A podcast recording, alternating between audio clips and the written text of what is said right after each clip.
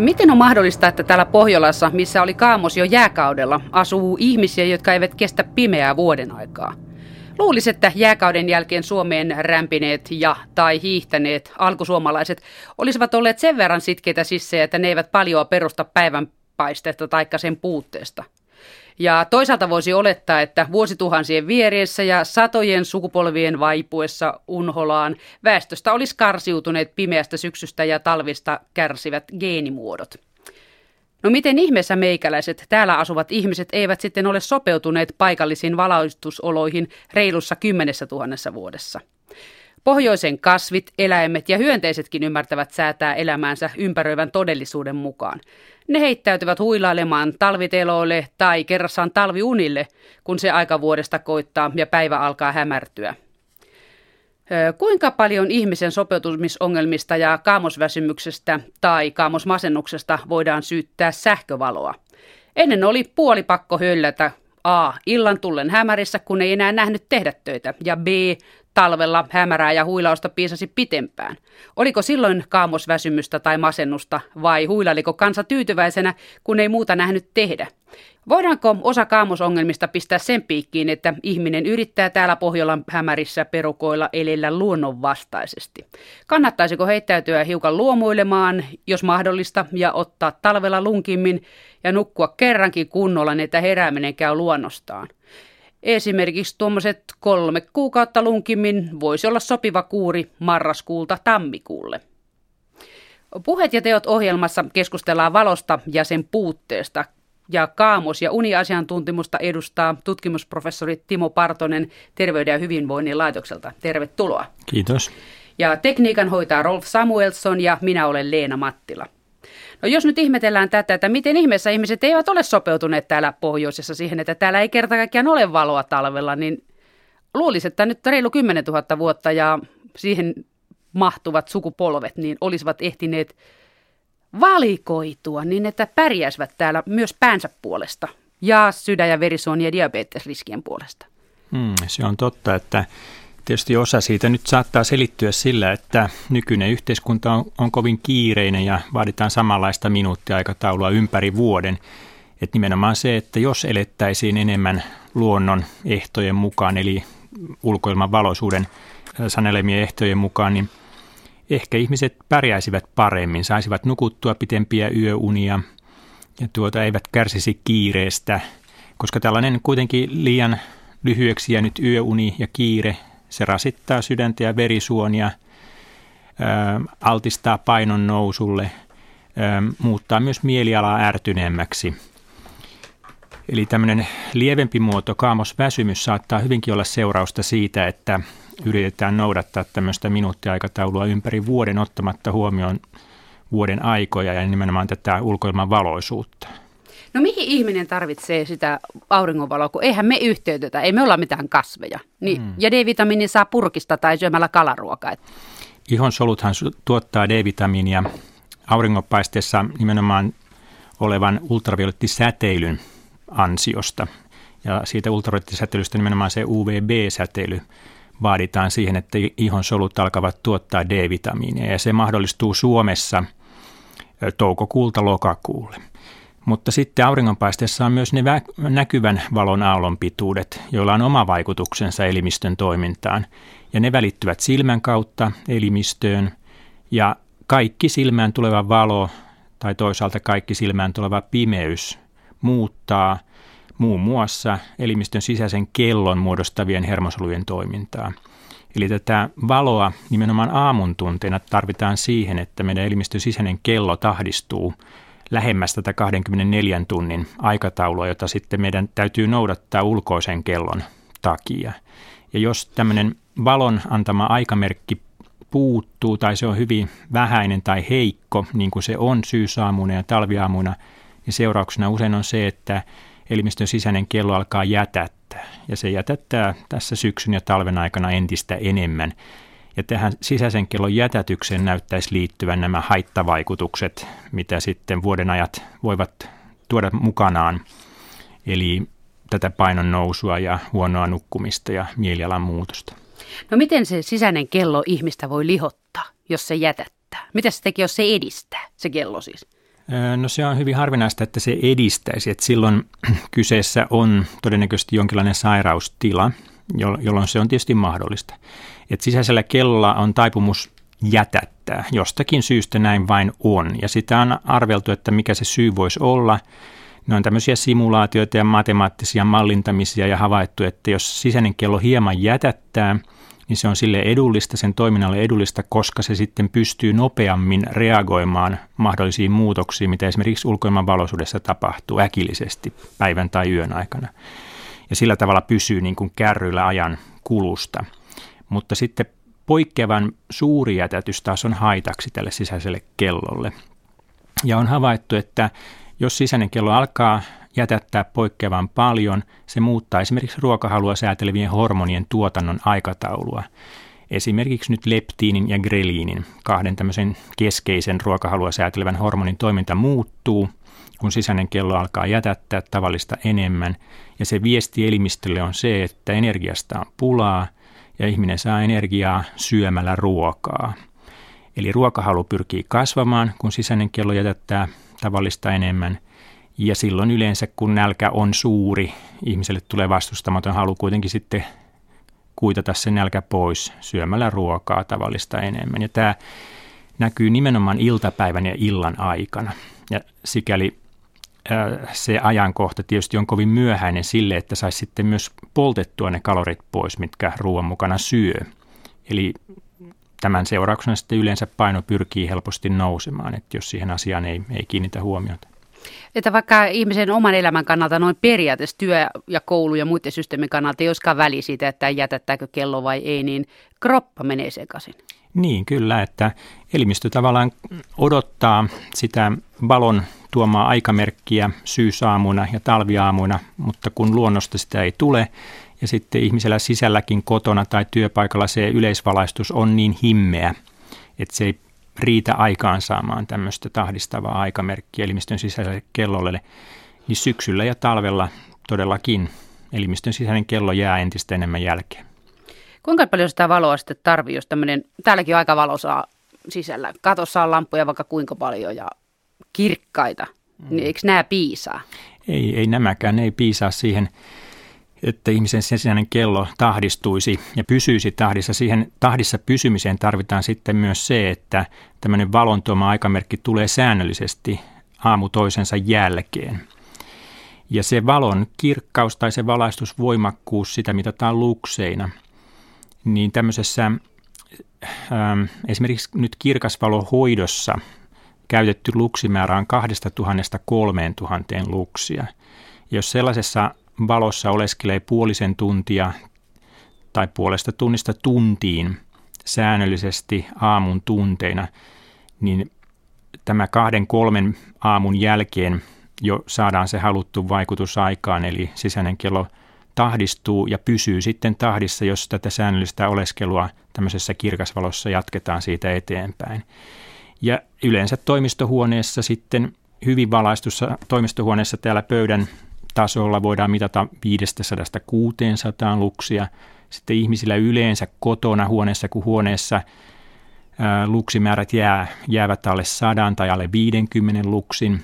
Paitsi tietysti jos käytetään jotakin kohdevaloa, jota tarvitaan lukemiseen, niin silloin siinä tietysti lähellä tällaista kohdelamp valaisin lamppua, ne luksimäärät saattaa olla lähempänä tuhatta, mutta harvoin sen yli. Ja sitten ulkona tietenkin nyt, jos on huono sää, pilvinen sää, lunta ole maassa, aurinko ei paista, niin ne luksit keskipäivälläkin nyt näin lähestyttäessä keskitalvea, niin jäävät yleensä alle 2000 luksin. Eli sekin jää sen kirkasvalon rajan alle. Mm, kyllä. Mites paljon suomalaiset käyttää näitä tehokkaita runsasluksisia kirkasvalolampuja? Kyllä ihmiset niitä käyttävät. Nyt niiden suhteen sitten kannattaa tietysti vertailla erilaisia laitteita keskenään, jos sellaista harkitsee hankkivansa, koska niissä on eroja nimenomaan sen suhteen, että kuinka kaukana sen laitteen tulee olla sitten itsestä, että mikä se niin sanottu hoitoetäisyys on. Siinä ne laitteet eroavat selvästi toisistaan, että jokin laite saattaa vaatia, että ollaan hyvin lähellä sitä laitetta 20-30 senttimetrin päässä. Toinen laite saattaa sitten antaa enemmän tilaa laitteen ja itse väliin, että siinä voi olla puoli metriä tai enemmänkin, jolloin siinä sitten pystyy esimerkiksi keskittymään lukemiseen. Timo Partonen, mistä sitten tietää, kenellä on kaamosmasennus tai kaamosväsymys? Moni, joka iikka varmaan on nykyisin, kun on näin hämärää ja pimeitä aamuisia, kuitenkin pitää vääntäytyä ylös, niin väsyttää ja väsyttää ja väsyttää, mutta riittääkö se vielä miskään kaamosongelmaksi? No se voi olla kaamosväsymystä tietenkin, että kaamosväsymyksestä puhutaan silloin, kun ei vielä puhuta varsinaisesta kaamosmasennuksesta. Että kaamosmasennus on yksi masennussairauden muoto ja voidaan yleistää sillä tavalla, että joka kymmenes masennuspotilas on myös kaamosmasentunut. Eli se ei ole mitenkään harvinaista tämä kaamosmasennus, mutta kyseessä on selkeästi sairaustila, joka vaatii hoitoa. Mutta kaamos Väsymys on sitten sitä lievempi muoto. Siinä voi olla samantapaisia oireita, mutta ei vielä sairauden asteisia oireita. Ja kaamosoireita voivat olla väsymys nimenomaan, joka on seurausta siitä, vaikka yöuni saattaa olla pitkä, mutta se ei virkistä. Eli se ei virkistä sen takia, että se yöuni jää katkonaiseksi tai tavallista kevyemmäksi. Ja siitä seuraa sitten se, että herätään väsyneenä ja väsymys saattaa sitten kestää koko aamun tai aamupäivän ja vasta iltapäivän puolella sitten virkistytään. Öm, muita kaamosoireita on sitten ruokahalun kasvu, nimenomaan tämmöinen makean nälkä iltapäivisin ja iltaisin. Ja yleensä sitten tätä makeaa tai oikeastaan hiilihydraattia, siis kaikkea missä on sokereita ja tärkkelystä, niin syödään enemmänkin välipaloina kuin varsinaisina aterioina. Eli se voi olla sitten suklaata, karkkeja, leivoksia, pullaa tai sitten se voi olla tietysti leipää, pastaa, riisiä, puuroa, perunaa, perunalastuja. Yleensä sitten tämmöistä vähän niin kuin herkuttelua, että siinä on sokerit ja rasvat mukana. Ja sitten tämmöinen sosiaalinen vetäytyminen jossain määrin omiin oloihinsa, ehkä sen takia, että mieliala on tavallista ärtyneempi, tulee helpommin riitoja kotona, myös työpaikalla, ja halutaan sitten enemmänkin olla sitten omissa oloissa. Ja paino pyrkii nousemaan tämän makean nälän ja ylen syömisen takia, myös liikunnallinen aktiivisuus pyrkii vähenemään. Että nämä on tämmöisiä tavallisia kaamosoireita. Mutta sitten jos näiden lisäksi sitten tulee varsinaisia mielialan muutoksia, siis mieliala muuttuu e, alavireiseen suuntaan jopa siinä määrin, että, että mielenkiinto asioihin katoaa, siis niihin, jotka on aikaisemmin kiinnostaneet tai mielihyvän kokemukset vähenevät niistä asioista, jotka on aikaisemmin mielihyvää tuottaneet. Ja muutenkin olo tuntuu sitten surulliselta tai itkuselta masentuneelta, niin sitten lähestytään tätä kaamosmasennusta. No, miten se muu auttaa kuin valo? Jos se ei ole aika istuskella aamuisin puolta tuntia tai tuntia jonkun lampun edessä, niin että olisi pakko vaan pistää mukulat ensin kouluun ja sitten itsensä töihin, niin mitäs muita konsteja sitten voi keksiä työpaikalle ylikirkkaat lamput? Niin, no tietysti sen valon voi tuoda myös työpaikalle, jos se on järjestettävissä, että otollisimmat tunnit tähän kirkasvalon ottamiseen on kello kuuden ja kello yhdeksän välillä aamusta. Silloin elimistö on herkimmillään valon vaikutuksille, jotka tulee silmän kautta elimistöön ja tahdistavat sisäisen kellon toimintaa.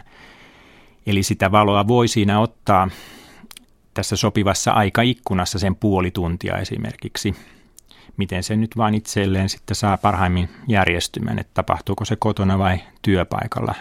Ja paljolti riippuu tietysti siellä työpaikalla niistä työtehtävistä, että onko siinä mahdollisuus oleskella sitten yhtäjaksoisesti semmoisen puoli tuntia niinä kellon lyöminä kello kuuden ja kello yhdeksän välillä tämän kirkasvalohoitolaitteen ääressä. Öö, mutta jos valo ei ole mahdollista tai se ei sovi tai sitä ei halua käyttää, niin sitten toinen tämmöinen keino näiden kaamosoireiden lievittämiseksi on kuntoliikunta. Semmoinen sopiva aikaikkuna taas tälle kuntoliikunnalle olisi kello 16 ja kello 19 välillä. Et silloin tämmöisellä kuntoliikunnalla, rasittavalla liikunnalla siis, joka hengästyttää ja nostaa sydämen sykettä, niin sillä on myös tätä sisäisen kellon toimintaa aikaistava, tahdistava vaikutus, siis samantapainen kuin valolla on mutta liikunta tekee sen niin kuin myöhään iltapäivästä, valo tekee sen aikaisin aamusta. Ja kuntoliikuntaa sitten pitäisi myös säännöllisesti harrastaa ainakin kaksi kertaa viikossa. Ja kuntoliikunta on tosiaan sellaista, että se nostaa sydämen sykettä ja kestää kolme varttia tunnin kerrallaan. Onko sillä väliä, onko se sisällä vai ulkona? Sillä ei ole merkitystä, että sen voi tehdä sisällä tai ulkona yksin tai yhdessä ja laji on vapaa. Että ihan Kunhan miele- vaan hengästyy vähän. Niin, kyllä. Ja että se kestää sen suht pitkän ajan kuitenkin, se liikuntasuoritus.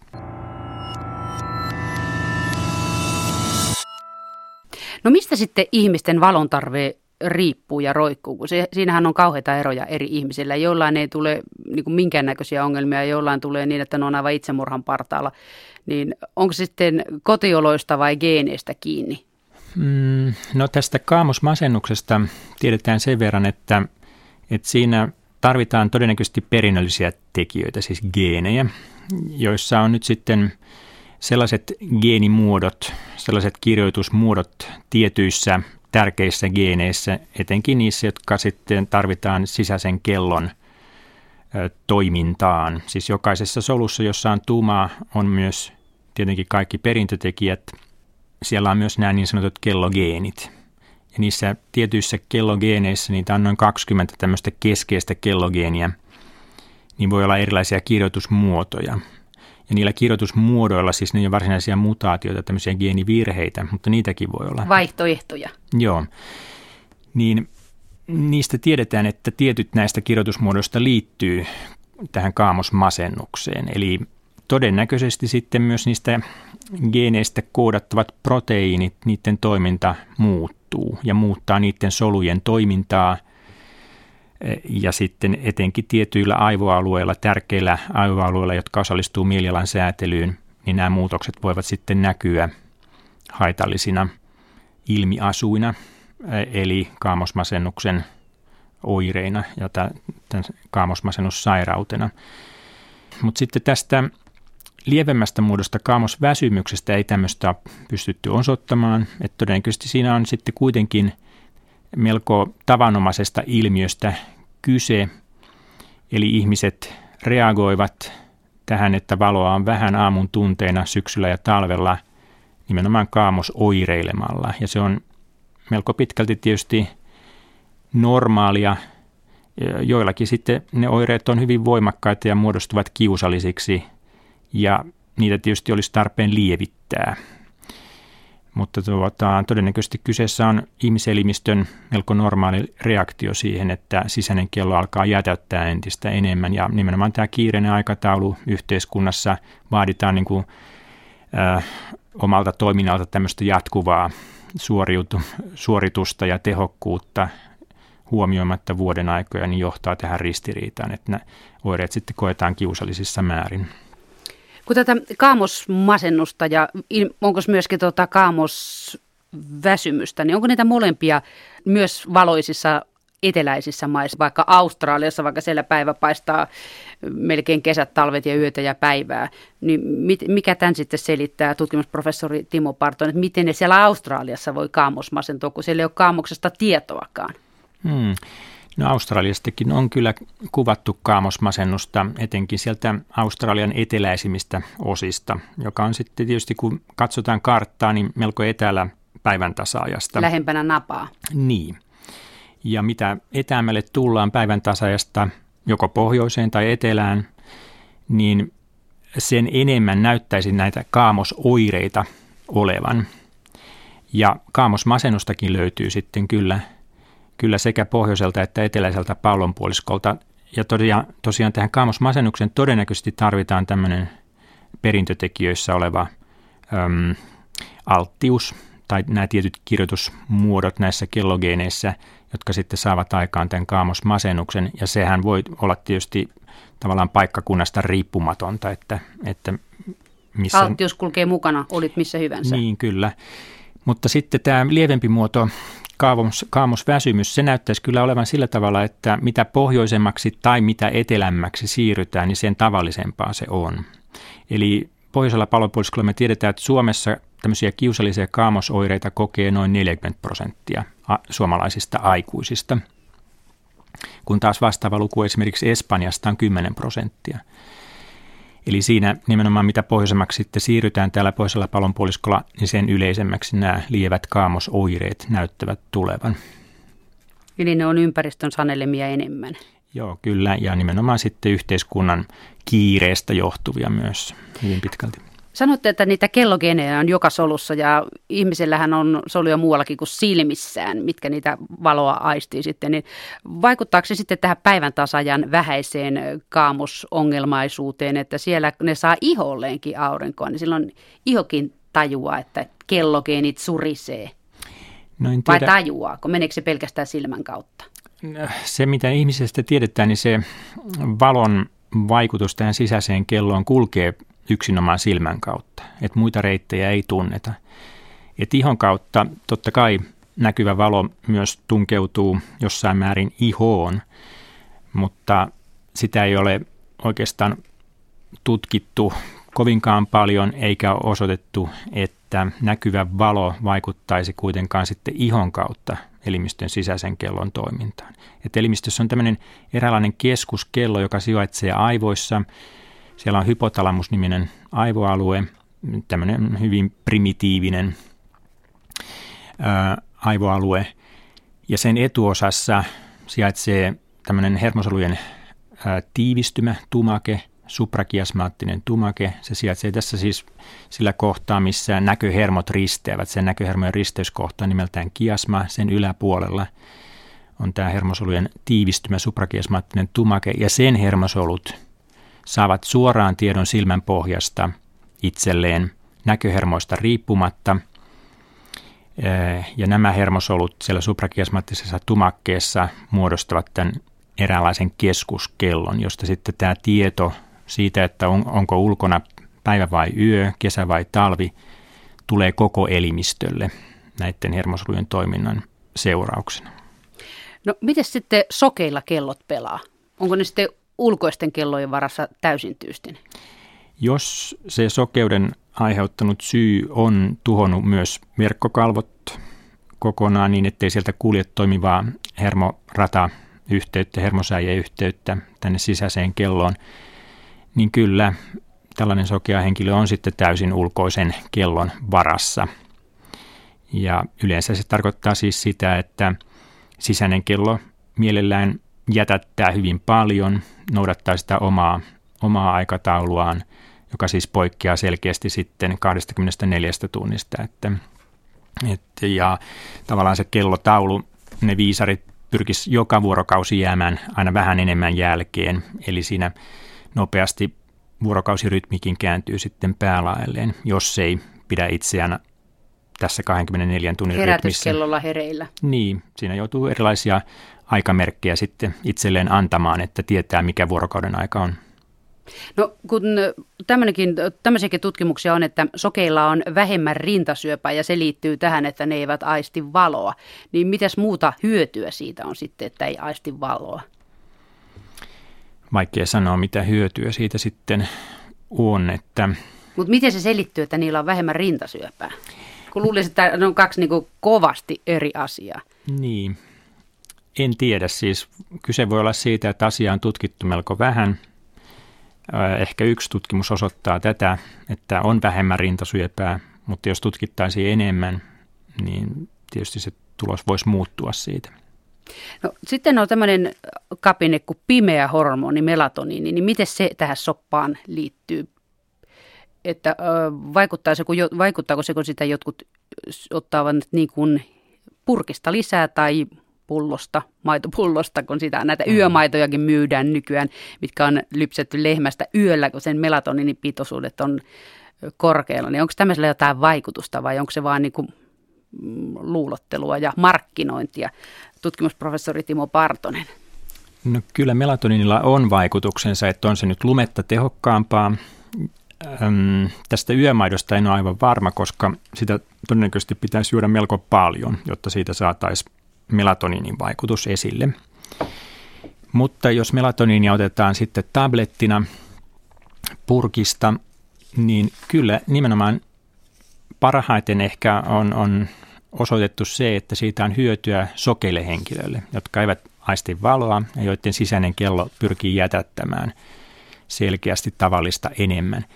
Niin ajastamalla tämä melatonin otto, siis otetaan aina säännöllisesti samaan kellonaikaan illalla, niin voidaan pitää tämä sisäinen kello tahdissa niin, että se noudattaa tätä 24 tunnin aikataulua. Ja se helpottaa sitten nukkumista, tekee yövunesta virkistävämmän ja pysyy myös päivällä paremmin sitten virkeänä, että sillä on selkeä tämmöinen univalverytmiä tahdistava vaikutus. Mutta myös muille henkilöille, näkeville ihmisille tietenkin melatoniinia on kokeiltu unettomuuden hoitokeinona. Sillä saadaan jonkin verran apua esimerkiksi siihen, että nukahtaminen tapahtuu nopeammin, mutta se vaikutus on melko pieni. Ja sitten muita melatoniinin käyttöaiheita on olleet aikaerorasitus, tämä jet lag, siten, että kun tämä aikaerolento on tehty ja tultu sinne määränpäähän, niin aina iltaisin sikäläistä kellonaikaa muutaman illan aikana otetaan samaan kellonaikaan melatoniinia, niin saadaan helpotettua näitä aikaerorasituksen oireita, joita siis on väsymys ja unettomuus. Kummin päin se vaikutus on voimakkaampi, että säätääkö melatoniini sitä nukkumista ja valvomista vai valvominen melatoniinin määrää? Melatoniini näyttäisi kyllä tuovan unen, että... Että se voittaa. Kyllä, melatoniini on tämmöinen niin kuin signaali siitä, että yö on alkanut ja on aika käydä nukkumaan. Melatoniini, kun se otetaan tablettina, niin se laskee jonkin verran ruumiin lämpöä. Semmoisen 0,2-0,3 astetta. Melko pian sen jälkeen, kun se melatonin tabletti on otettu. Ja kun tämä tapahtuu oikeaan vuorokauden aikaan, eli illalla, niin se, se auttaa tässä ruumiinlämmön kääntymisessä laskuun. Ja kun ruumiinlämpö alkaa nopeasti laskea, sehän voi laskea yön aikana pari astetta, ehkä kolmekin astetta joillakin ihmisillä – niin tämmöiseen nopeasti laskevaan ruumiinlämpöön sitten liittyy vastustamaton väsymys. Ja silloin on helpompi sitten tietysti saada unen päästä kiinni, jos mitään tämmöisiä ulkoisia tai sisäisiä ää, häiriötekijöitä, ärsykkeitä ei ole olemassa. Olisiko se sitten vinkki, kun illalla rupeaa palelemaan, että ei mitään vällyä lisää niskaa siihen sohvalle, vaan painuu pehku ihan reippaasti vaan? Joo, kannattaa kuunnella sitä, että milloin tämmöinen luontainen väsymys tulee. Silloin olisi otollinen aika käydä nukkumaan, että se nukahtaminen tapahtuisi sitten ö, sopivassa aikataulussa, että tavallisestihan nukahtaminen terveellä ihmisellä tapahtuu sinne 15-20 minuutissa. Mutta nimenomaan kun tämmöinen luontainen väsymys tulee, niin kannattaisi kuunnella omaa kehoaan ja noudattaa sen antamia ohjeita. No mistä sitten johtuu se, että unen puutteella on havaittu olevan vaikutusta sydän- ja verisuonitauteihin ja kakkostyypin diabeteksen? Miten ne siitä unesta piittaa jonkun ihmisen verisuonet? Hmm. No sen on, se on havainto, joka on tehty ja monta kertaa toistettu, että jos nukkuu liian vähän, siis jokainen aikuinen tarvitsee tietyn määrän yöunta – oman satsinsa. Niin, jonka jälkeen olo on virkeä ja sitten jaksaa väsymättä sen päivän. Että semmoista poikkeavaa väsymystä ei, ei sen päivän, seuraavan päivän aikana esiin. Mutta se voi olla siis kuudesta yhdeksään tuntia se tarvittavan yöunen pituus. Että yksi aikuinen tarvitsee kuusi tuntia ja pärjää sillä varsin mainiosti, toinen taas tarvitsee yhdeksän tuntia pärjätäkseen mainiosti. Ja sitten on tietysti ihmisiä, jotka on hyvin lyhytunisia, täysin terveitä, jotka tarvitsee alle kuusi tuntia yössä yöunta. Ja taas toisaalta niitäkin ihmisiä on, jotka tarvitsevat pitemmät yöunet kuin yhdeksän tuntia, jotta pysyisivät hyvässä voinnissa ja virkeinä sen seuraavan päivän. Mutta jos nukkuu riittämättömästi, että työuni jää liian lyhyeksi, niin se nostaa verenpainetta. Tämmöinen havainto on tehty ja samaten paino pyrkii nousemaan. Ja sitä selittää hyvin paljolti sitten se ruokahalun muuttuminen. Huonosti nukuttujen öiden jälkeen se nälkä iskee voimakkaampana ja nimenomaan tämmöisenä makean nälkänä sitten iltapäivän ja illan aikana. Ja tietysti ihminen voi olla syömättä silloin, kun se makean nälkä iskee, niin silloin se paino ei varmaankaan nouse niin paljon. Mutta kukapa on syömäti. Niin, se on se juuri näin, että ja kun se tapahtuu niin myöhään iltapäivän ja illan aikana, niin harvoin sitten tämmöisen makean herkutteluhetken jälkeen sitten enää lähtee esimerkiksi kunto liikkumaan.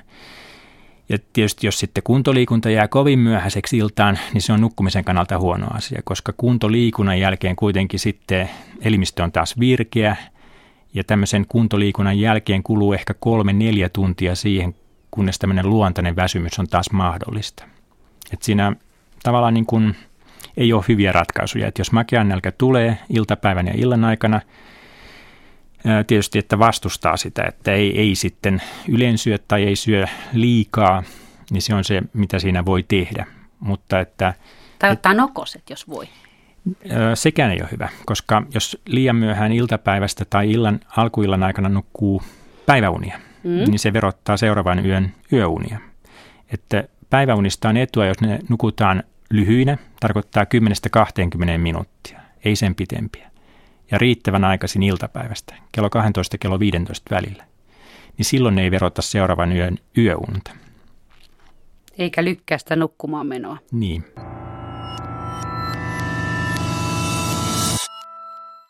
Kuinka paljon sitten voidaan syyttää tätä suomalaisten lihomisongelmaa ja kakkostyypin diabetesongelmaa, samaten kyllä varmaan USAssa ja pitkin pokin länsimaissa ja muissa vauraismaissa siitä, että ihmiset kekkuloivat yötä päivää jonkun ruudun ääressä, eivätkä nuku.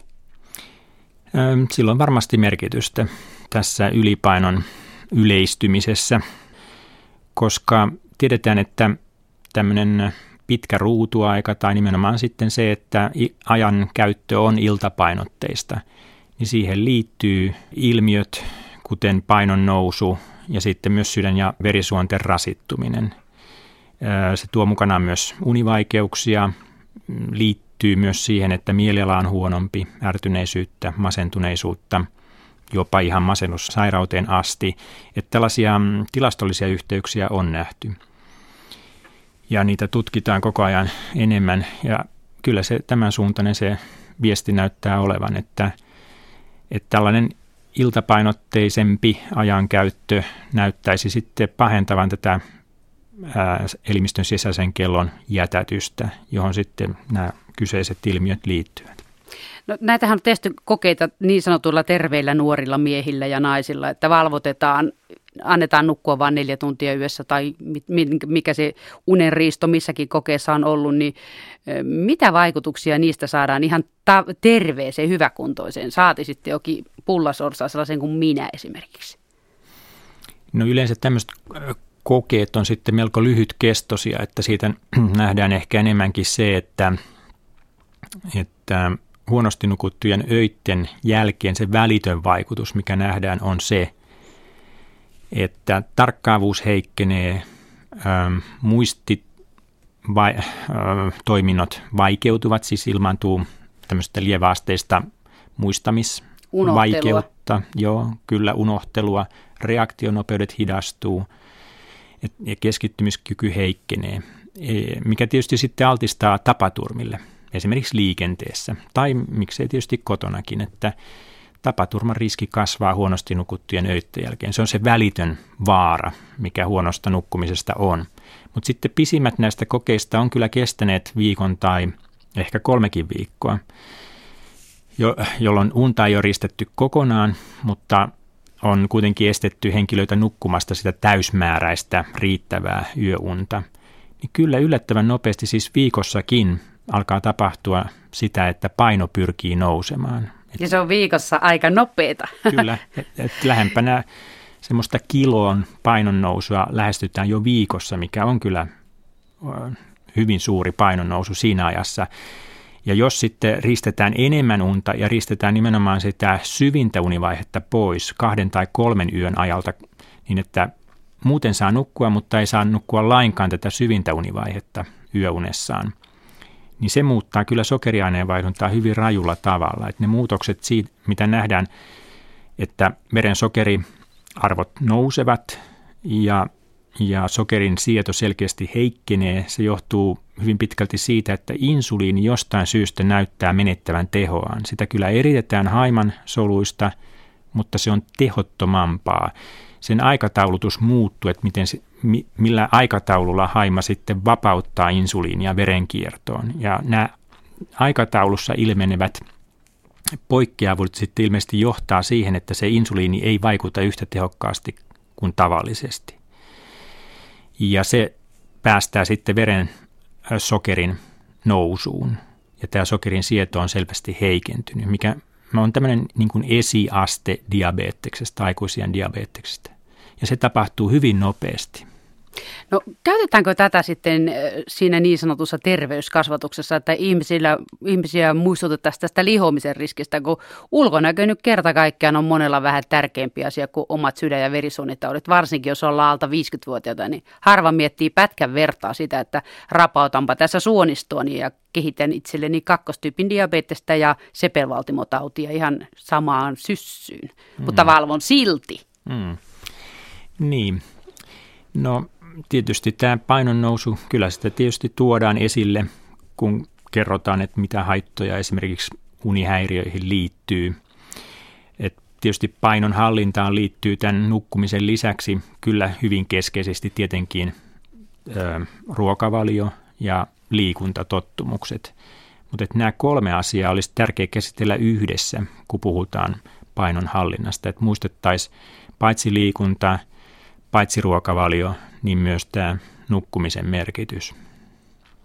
Niin, että se muisto putoo pohja, jos valvomisella lihottaa että kilon viikossa, niin sisä liikkuu aika lailla reippaasti, että kompensoi sen. Niin, kyllä. Ja sitten siinä liikunnasta kannattaa kyllä muistaa se, että, että tämmöinen kuntoliikunta tai sitten rasittavampi ää, liikunta sitten, ja puhutaan jo urheilusta, niin sen ei tulisi tapahtua liian myöhään illalla, jos tarkoituksena yöllä on nukkua. Että se voi kääntyä tietysti myös itseään vastaan, jos se tuo mukanaan univaikeuksia. No sitten tähän samaan syssyyn näihin terveysriskeihin, valvomisen terveysriskeihin liittyy sekin, että elimistössä on yllä koko ajan semmoinen pieni tulehdustila, niin mistä sitä itsestään tietää? Minä myönnän, että mun kelloni, sisäinen kelloni on jätättänyt jo aika lailla ja menen aika usein puolen yön jälkeen vasta nukkumaan ja meinaan kuolla heräämiseen, kun se on niin tuskallista. Niin tuota, mullahan on varmaan joku tämmöinen tulehdustila elimistössä ja insuliinit, missä sattuu. Hmm. Miten se voi havaita?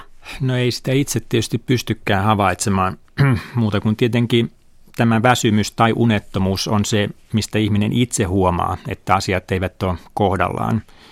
Ja tämmöinen poikkeava väsymys silloin, kun haluaa olla hereillä, tai sitten unettomuus, kun haluaa nukkua, niin se kyllä kertoo siitä univalverytmin häiriintymisestä. Ja sen taustalla on hyvin usein sitten sisäisen kellon toiminnan häiriö, nimenomaan tämä poikkeava jätätys. Mutta tämmöinen matala-astainen tulehdustila, sitä on tutkittu, ne tietysti paljastuu verinäytteistä. Niitä nyt ei rutiinisti oteta. Siinä pitäisi ottaa tavallaan useampi tuota, tutkittava arvo samasta verinäytteestä, jotta saataisiin tämmöinen hyvä kuva, onko kyseessä matala-asteinen tulehdustila. Se on nyt yhdistetty nimenomaan sydän- ja veri, verenkiertoelimistön sairauksiin, aikuisien diabetekseen, depressioon, siis masennussairauteen, niiden yhtenä tämmöisenä ö, ilmiönä. En tiedä, onko se näiden sairauksien syy, mutta se ainakin ilmaantuu. Samassa paketissa. Niin, ilmaantuu siinä yhteydessä, kun näitä sairauksia todetaan. No nythän niin kuin näitä puheita ajattelen, niin suomalaisittain ajattelen, niin jouluhan on sijoittunut niin väärään aikaan kuin olla voi, kun jouluna valvotaan myöhään, syödään kaiken maailman herkkuja, suklaata ja pä- tämmöistä muuta makeita menee ämpärikaupalla ja tuota, nukutaan sitten, kun jaksetaan, kun on kaikki ne joululahjakirjat luettu ja pelit pelattu, aamulla mennään vasta nukkumaan, niin e, eikö tämä ole hirveä terveysriski, että joulu on keskellä talvea? Mm, no, kyllä. Pitäisi siirtää se kesään. niin. Sisäinen kello tosiaan jätättää tässä syksyn ja talven aikana tavallista enemmän ja tietenkin tämmöiset poikkeavat aikataulut aiheuttaa sinne varmaan lisää häiriöitä ja jätätystä, mutta jos se nyt rajoittuu vain muutamaan päivään, niin ei, ei siitä nyt niin, tarvitse ei stressata. sitä niin. joulua. Kesälläkin on tietysti omat vaaransa, että kun kesäillat Suomessa on valoisia pitkään, niin yhtä lailla jos silloin oleskelee siellä valoisassa. Valolla on tämä välitön virkistävä vaikutus myös, joka kulkee sitten talamuksen hermosolujen kautta. Ne saa myös tämmöisen suoran hermorata-yhteyden silmän pohjasta, että kaikki valo ja kaikki pimeys, joka sinne talamuksen takaosan, jota kutsutaan pulvinar alueeksi, niin niille hermosoluille tulee, niin valo virkistää ja pimeys taas väsyttää. Niin kesäiltoina tietysti tämä valon virkistävä vaikutus sitten aiheuttaa myös sen, että nukkumaanmeno viivästyy ja ilmaantuu myös tätä sisäisen kellon jätätystä. Ja se saattaa olla ihan poikkeavan runsasta, jos, jos toistuvasti oleskelee valoisassa kovin myöhään. Onko se niin, että kesällä ihminen oikeasti pärjää vähemmällä nukkumisella? Musta ainakin tuntuu, että kesällä ei tarvii nukkua niin paljon, kun ei väsytä, vai onko se vain luulo, joka kostautuu sitten lisäkiloina ja sydän- ja verisuonitauteina? Öö, siinä on jonkin verran öö, kyllä eroa talven ja kesän välillä, mutta se ei ole kovin paljon niin kuin minuuttimäärissä mitattuna, että kyllä nyt jonkin verran lyhyemmillä yöunilla pärjää kesällä kuin talvella. Mutta sitten täytyy muistaa, että nämä ihmisten väliset erot on hyvin suuria.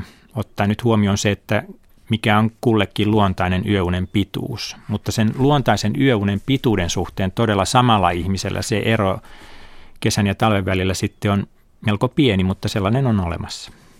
Mutta se on sitten minuuttipeliä, vaikka mm. tuntuu, että unen tarve olisi tunteja pitempi talviaikaa. Niin. Se on vaan luuloa. No näin. Et tietysti jos kuuluu tähän lievästi oireilevaan kaamosoireilevien ryhmään, niin se yöuni saattaa kyllä talven tulle venähtää sit heillä nimenomaan selkeästi pitemmäksi, puoli tuntia tai tunnin pitemmäksi. Ja sitten jos puhutaan varsinaisesta kaamosmasennuksesta, niin se ero sitten samalla ihmisellä siis kesän ja talven välillä voi olla jopa tunti tai kaksi tai kolme tuntia siinä yöunen pituudessa. Mutta terveillä ihmisillä, joilla ei sitten ole kaamosmasennusta tai kaamosoireiluakaan, niin se ero on hyvin pieni ihan minuuteissa laskettavissa. Terveydestä puheen ollen tutkimusprofessori Timo Partonen, olet väittänyt, että kesäaika on epäterveellinen, että siitä pitäisi päästä eroon. Suomalais- Suomessa se ei sovi tähän systeemiin. Mikäs vika kesäajassa on? Siis tässä kellon kesäajassa. Niin, no kesäaikaan siirtymisen yhteydessä nähdään, että että tuota, nukkuminen vaikeutuu, siis unesta tulee kevyempää ja katkonaisempaa, se ei virkistä niin hyvin. Ja sama tapahtuu kyllä sitten myös kesäajasta pois siirryttäessä takaisin normaaliaikaan palatessa. Eli nämä kellon, ulkoisen kellon ää, aikataulujen siirrot selkeästi häiritsee tätä univalverytmiä. Ja etenkin illanvirkuilla ihmisillä tämä kesäaikaan siirtyminen keväällä, se on hyvin hankala – koska heillä sitten yleensä on niin, että he saavat muutenkin nukuttua liian lyhyet yöunet. Ja kesäaikaan siirryttäessä tavallaan vuorokaudesta menetetään yksi tunti, että heillä sitä kirittävää on sitten vielä entistä enemmän verrattuna muihin ihmisiin. Ja jostain syystä nyt illanvirkuille näyttää kasaantuvan kaikki toistaiseksi tutkitut terveysriskit, eli nämä univaikeudet, Pahempi masennusoireet, sydän- ja verenkiertoelimistön sairaudet, aikuisien diabetes – keuhkooireita ja sairauksia. Että näillä illanvirkuilla nämä riskit on suuremmat kuin muilla ihmisillä. Ja nimenomaan tämä kesäaikaan siirtyminen ja kesäajan käyttö näyttäisi rasittava etenkin illanvirkkuja ihmisiä. No onko se illanvirkkuus ja aamun torkkuus tai aamuvirkkuus, niin onko se perinnöllistä vai opittu tapa? Jos sattuu olemaan illanvirkku niin kuin minä, niin mullahan kasautuu siitä ylimääräisiä terveysriskejä kuin muutenkin niitä iän myötä kaikille tulee lisää. Niin mm. Tästä tulee vielä semmoinen yksi perussatsi. Joo, noin puolet on geenivaikutusta ja noin puolet on sitten ympäristön tuottama, että siitä, että kuinka aamu-ihminen tai kuinka ilta-ihminen on. Ja tietenkin sitten on onnekas, jos se ympäristön vaikutus jää pieneksi, eli on mahdollista noudattaa sitten semmoista enemmän oman aikataulunsa mukaista sosiaalista aikataulua, eli iltapainotteista aikataulua ja vielä niin, että saisi sitten aamulla kuitenkin nukkua pitkään. Et jos pystyy sen oman työaikataulunsa ja sosiaalisen aikataulunsa säätämään sen oman vireystilansa mukaisesti, niin silloin ne riskit tietysti jäävät pienemmiksi. Ja ne riskit tulee siitä, että oma kroppa menee eri tahtiin kuin almanakka tai kello. Joo, kyllä hyvin pitkälti, koska se sitten häiritsee sitä yö, yöunta ja se saattaa jäädä liian lyhyeksi ja siihen liittyy nimenomaan riskejä. Eli illan virkun aamutorkun pitäisi järjestää elämässä niin, että se torkkuu siellä aamulla tai siis nukkuu. Mm, niin. No sitten tässä on vielä yksi sellainen juttu, millä ihminen sotkee näitä luontaisia rytmejään, niin se, että lennellään maasta toiseen ja yli aikavyöhykkeiden ja tulee näitä aikaeron rasituksia, niin kuinka paljon se loppujen lopuksi rasittaa ihmistä ja mikä siihen vaikuttaa, että rasittaako vai eikö rasita? No kyllä varmasti kaikki kokevat sen aikaeron rasituksen, siis elimist, se on elimistön luontainen tapa reagoida siihen, että ulkoista kellonaikaa muutetaan, mutta osa ihmisistä tietysti etenkin nuorempana mm, ei välitä niistä oireista tai ne eivät vaivaa, mutta mitä vanhemmaksi tulee, sen selkeämmin se, myös se aikaerorasitus näkyy, samoin kuin esimerkiksi tämä kesäaikaan siirtyminen ja siitä pois siirtyminen rasittaa sitten vanhemmiten enemmän. Et nuor, nuorilla on enemmän joustoa tässä sisäisen kellon toiminnassa. Mutta aikaerorasituksessa on kyse siis siitä, että elimistölle liian nopeasti muutetaan ulkoisen kellon aikataulua ja sen mukaisesti sitten pitäisi pysyä virkeänä tai nukkua. Ja se, se ei tapahdu niin nopeasti elimistön toimesta. Elimistö vaatii siihen useamman vuorokauden, jotta saadaan tästä uudesta aikataulusta kiinni. Et ihmisen sisäinen kello ja kroppa aineenvaihduntoinen on vähän niin kuin iso laiva, että se ei käänny äkkiä. Mm, aivan, näin on. No voiko sitä millään nopeuttaa, jos tulee semmoisia, pakko- jotkut ihmiset joutuu työnsä vuoksi mm. reissaamaan pitkin vaikka Suomesta Kaakkois-Aasian tai Suomesta Pohjois-Amerikkaan, niin siinä tulee niitä aikavyöhykettä ylitettyä. Joo, sitä nopein keino nopeuttaa sitä, että saa uudesta aikataulusta kiinni, on se, että oleskelee kirkkaassa valossa, vaikkapa nyt auringonpaisteessa, tai sitten jos se aikataulullisesti ei onnistu, niin tämmöisessä kirkasvalossa oikeaan aikaan. Siis sikäläiseen aikaan.